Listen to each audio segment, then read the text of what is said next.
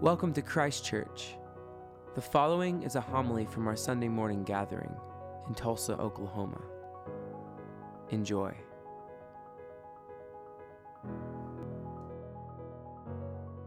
In the name of God the Father, God the Son, and God the Holy Spirit. Amen. Good morning. Uh, what a joy it is to be with you today. Um, and we are continuing our Alpha series with what seemingly is a simple question. However, when we dig deep into this question, we will see it is not that simple. The question today is why and how should I tell others about Alpha? Have you told anybody that you are doing the Alpha course? And if you have, what was their reaction? I've spoken to a few people and they say, well, that sounds a little strange. And I said, well, this is our Christian journey and walk to discover. Well, I don't know where you stand. Maybe you say, well, I'm not ready to tell anybody. I don't even know where I stand. I don't know what I think of it. But maybe you say, well, I'm beginning to experience something that's different. I'm beginning to experience something of an encounter with Jesus. Maybe on the weekend you experience something. Well, supposing you have some experience of Jesus, the Holy Spirit, and somebody asks you about it, what would you say? How would you explain, and why would you want to?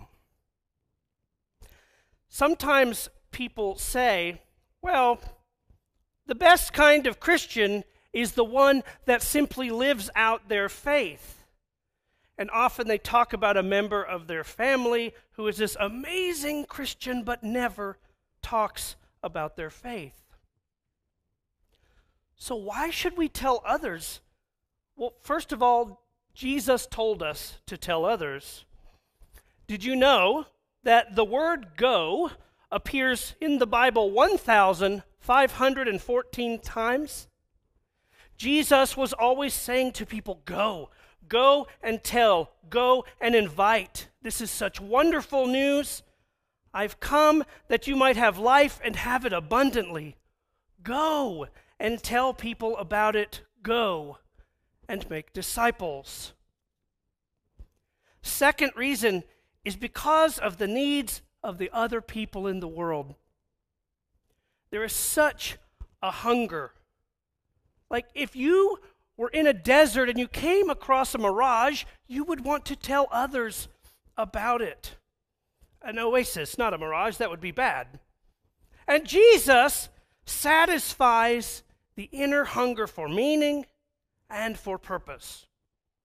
He died for us to set us free. This is amazing news that we can bring to other people who are often in such desperate need. A recognition of that need sometimes comes from surprising sources. I read something recently that the singer Sinead O'Connor said.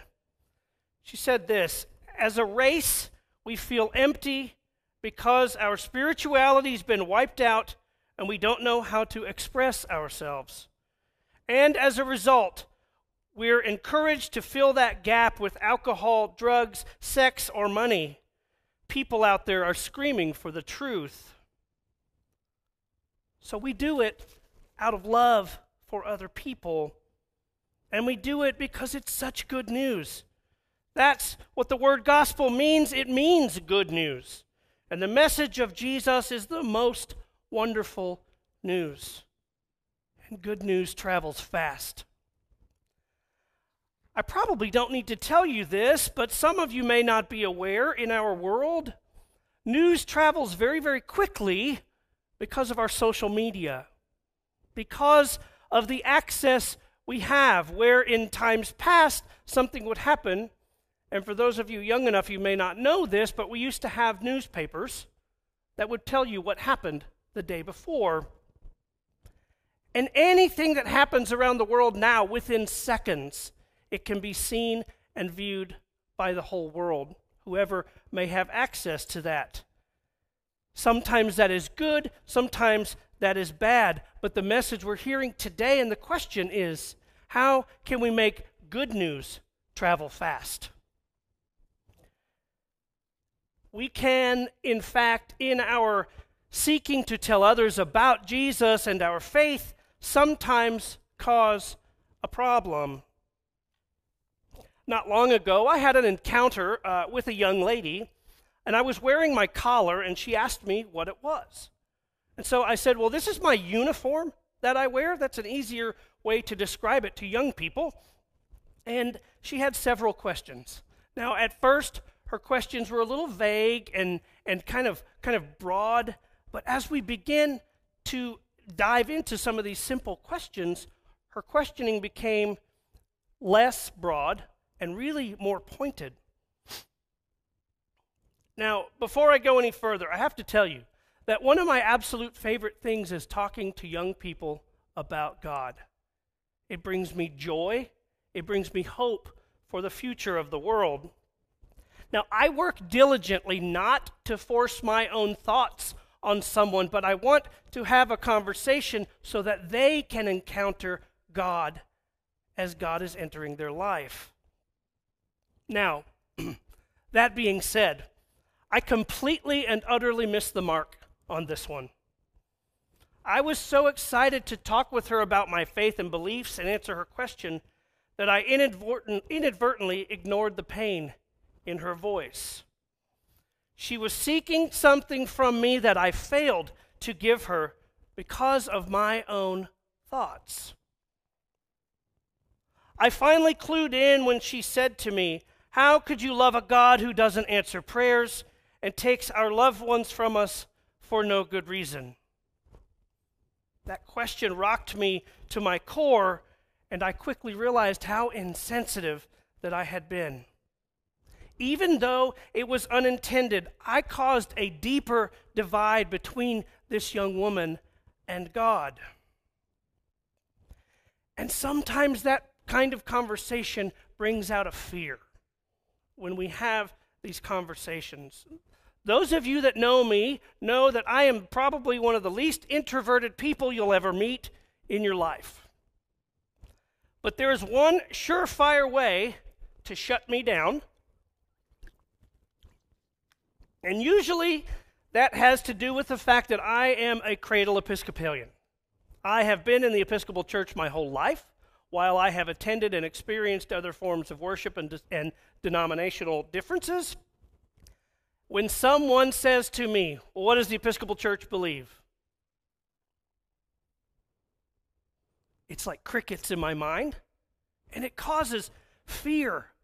I know what to say to them, I know how to respond, but sometimes I buckle under the pressure because I'm fearful of not saying it right or saying it in a way that is too academic, as the Episcopal Church over time has tended to be.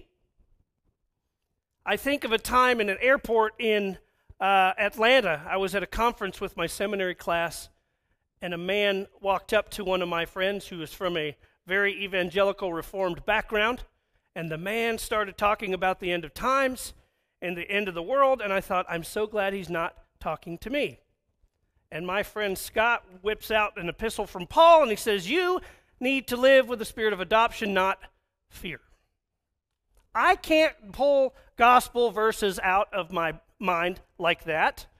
And I am almost to the point where I want to simply put the creed on a business card and say, Read this, and then we'll have a conversation later. And really, essentially, you can sum up all of this with one word, and that's love. And there are various ways we can do this in many ways, but I'm going to talk about five quick points to make it a little easier to remember. And the first one is presence, being there. Being out there in the world. This is what Jesus said in Matthew's gospel. You are the salt of the earth, you are the light of the world. Let your light shine before others, that they may see your good deeds and praise your Father in heaven. Well, Jesus says if you want to make a difference, you got to be out there. You're like salt. Salt, of course, flavors things, but in the ancient world, it was a preservative. It stopped meat from going bad. And he said, You are the people who are going to stop society around you from going bad. You're going to have a wide ranging influence. You are the salt of the earth, the whole world. You are the light that will bring light in the darkness. Martin Luther King famously wrote, Darkness cannot drive out darkness. Only light can do that. Hate cannot drive out hate. Only love can do that. And Jesus said, You've got to be out there in the workplace, in your friends, in your community, acting like salt and light. And we do that just by the life that you lead and by the life and love you have for other people. Little acts of kindness by your integrity, your authenticity, honesty, just by the kind of people that you are, gracious and trustworthy. And then he says, by your good deeds, that people may see your good deeds. How you respond to hunger, homelessness, poverty, what we do about injustices in the world, the gross inequalities, the inhumanity. I will say with 100% assurance that Christ Church, we do that. But we cannot stop now. We have to look at someone named William Wilberforce. William Wilberforce was 27 years of age, and he looked around the world then in the 18th century and saw the terrible evil of slavery. Now, we all know that slavery is evil, but at the time they didn't think of it like that. They thought of it as a great boon for the economy, and very, people, very few people thought it was a good thing to abolish slavery. But he saw how inhum, inhuman it was, how degrading it was, what an abomination it was, and he was determined at age 27 to give his life to seeing this terrible evil removed from our society. And in order to do that, he got himself elected as an MP. He put down numerous bills in Parliament. They were all defeated. It was such an unpopular course. But Wilberforce was so passionate that he kept going, driven by his faith in Jesus Christ. And he believed, to put it in his own words, that the Almighty would give him success. And he did. But it took him 45 years. It wasn't until 1833 that the Abolition of Slavery Act was passed in Parliament. Three days later, he died and was buried in Westminster Abbey in national recognition of those 45 years of persevering struggle on behalf of African slaves. But what about today? Today we have massive needs out there. Look at the poverty. At least a billion people in the world living on less than a dollar a day, going to bed hungry every night. Last year, roughly one and a half million people died of AIDS related diseases. And actually, slavery has made a comeback. Modern day slavery is far greater than it was in the 18th century. And there are far more people in slavery today than have ever been. Every 30 seconds, another victim is taken into human trafficking. And when you talk about these vast numbers, it's easy to think, oh, you know, what can I do? It's just so massive. And is it really possible for one individual to make any difference? There was a man walking on a beach in Mexico, and he saw on the beach tens of thousands of starfish. The tide had receded, and they left these starfish dying out there, lacking oxygen and the heat of the sun. And he noticed a little boy was picking them up and throwing the starfish back in the water one by one. He was walking down to the water's edge and throwing them into the sea. And he said to this little boy, Look at this beach. There are tens of thousands of starfish. Do you really think that you're going to make any difference? And the little boy just went back and picked up another one and he threw it in the sea. And as he did so, he said, It made a difference for that one. And that's all we can do. We can make a difference for one person at a time. The second is presence. The first is presence, the second is persuasion, not pressure, my friends. Pressure is very off putting, but persuasion is what early Christians used. Paul said, We try and persuade people because this is so wonderful, it is such good news. We want everyone to know about Jesus. We try to persuade people to the truth and the life of death and resurrection of Jesus. Look at the Apostle Peter says, Always be prepared to give an answer to everyone who asks you to give the reason. It is not irrational to give the reason for the hope that you have, but do this with gentleness and respect. Now, gentleness is the opposite of arrogance. Respect, because every human being is created in the image of God. And one of the ways we show respect for people is by listening to them. Now, you may have been surprised when you first came to the Alpha uh, small groups because the, the host of your group may have asked, What do you think? What do you feel? What do other people in the group think? And you thought, Well, why doesn't he say something? Or she say something? And the reason is because most people aren't ready to listen until they feel that they have been heard. I love the small groups because people are so fascinating and I have learned so much.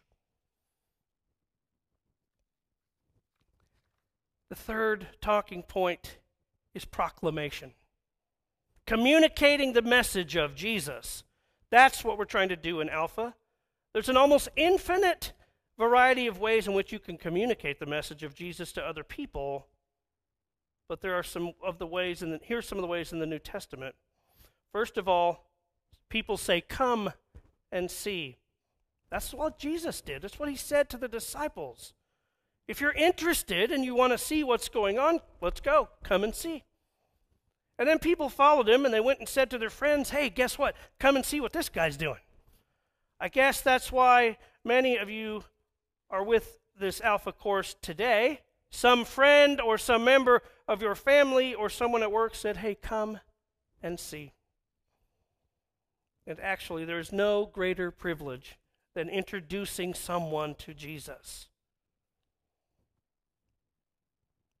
We look at Andrew. He was one of the first disciples, and he was invited and by Jesus saying, Come and see. And the first thing Andrew did was to find his brother Simon and tell him, We have found the Messiah. And he brought him to Jesus. William Temple, a former Archbishop of Canterbury, said, That's the greatest service one person can render to another to bring them to Jesus. And Andrew was always bringing people to Jesus. Now, we don't know that much about Andrew except that he was always doing that, bringing people to Jesus. One of the people that he brought was his brother Peter, and he was probably one of the greatest influences on the world history of humankind. Now, not all of us can do what Peter did. But we can all do what Andrew did bring people to Jesus. There was a man named Albert McMakin. He was 24 years of age. He was a farmer, and he had just become a Christian and was really excited. He heard that there was an event going on where someone was speaking about Jesus, and he decided he would invite all his friends. So he got this old van, and there was a guy he really wanted to invite to this event. This guy was a farmer's son, and he really wasn't interested. He had lots of girlfriends, and he was a very good looking guy. And Albert thought, How am I going to get him? So eventually he said to him, Look, would you just drive the van? And the guy said, Okay, well, I'll drive the van. I don't want to come, but I'll drive the van. And he came along and drove the van and was interested to see what was going on. And so he popped in the back and he was spellbound. And he was and he went back night after night after night and on the last night the speaker said if you want to give your life to Jesus come to the front and this farmer's son got up and went to the front. Since that day that person has spoken to 210 million people in person about the Christian faith. He was the friend and confidant of nine American presidents, and he's spoken not live, but through television and so on, to half the world's population. His name, of course, is Billy Graham. That was 1934.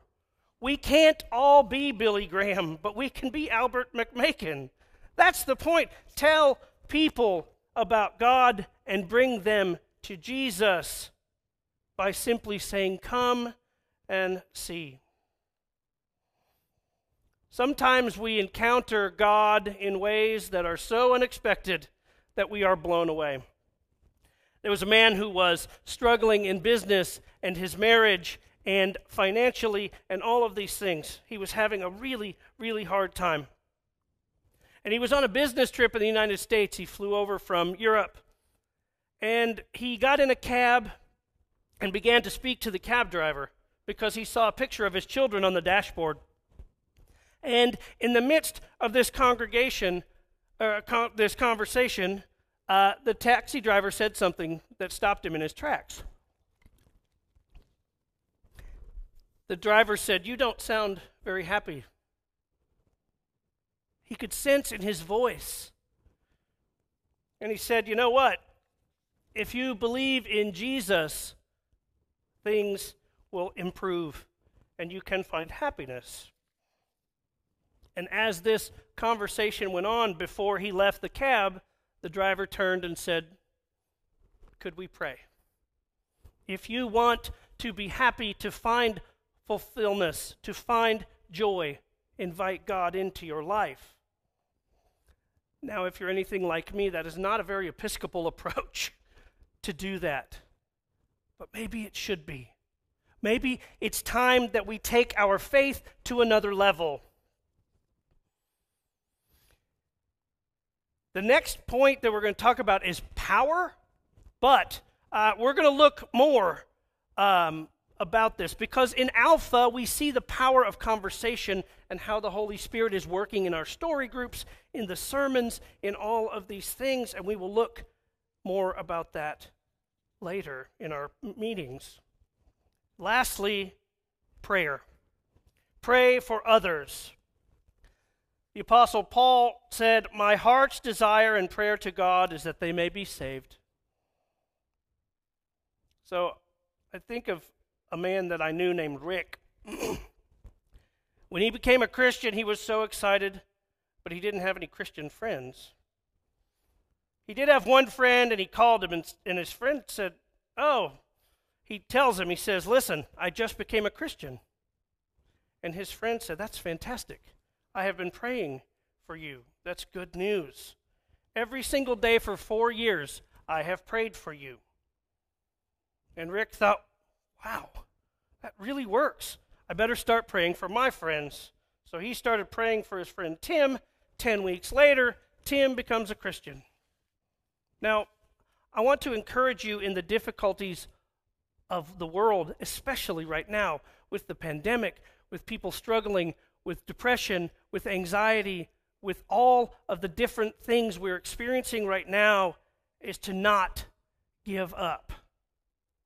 Don't give up on telling people about God because the message we have is so important. One last story. There was a man in World War II who was shot and dying in the trenches. And his friend came over and said, Is there anything I can do for you? And the man said, No, I'm dying. There's nothing you can do for me. And he said, Well, is there a message that you would like for me to take when I go home?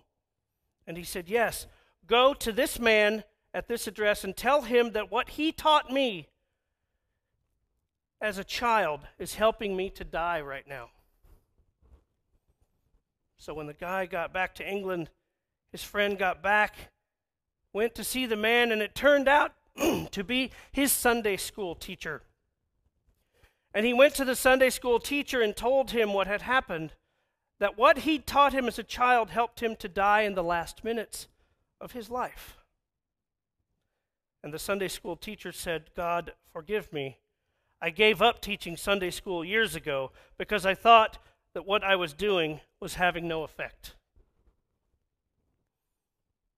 My friends, whenever you pass on the message, the good news of Jesus, it has an effect.